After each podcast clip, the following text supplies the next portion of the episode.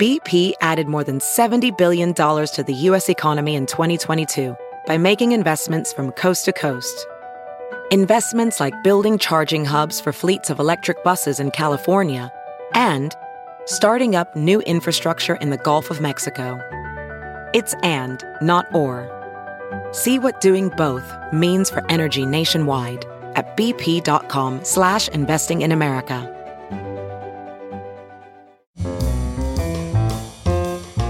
This is Merriam-Webster's Word of the Day podcast for Sunday, October 23rd. Brought to you by the new Merriam-Webster's Advanced Learners English Dictionary, designed for students and teachers of English as a second language. Learn more at learnersdictionary.com. The word of the day for October 23rd is layman, spelled L A Y M A N. Layman is a noun that means a person who is not a member of the clergy. It can also mean more broadly a person who does not belong to a particular profession or who is not expert in some field. Here's the word used in a sentence. The Nobel laureate's book is an introduction to physics that, despite its depth and detail, remains quite accessible to the layman. The word layman began its run in English as the open compound lay man, two words.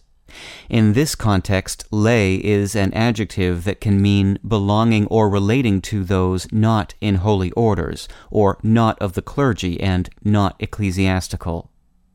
The origins of lay and layman can be traced back through French and late Latin to the Greek word laikos, meaning of the people.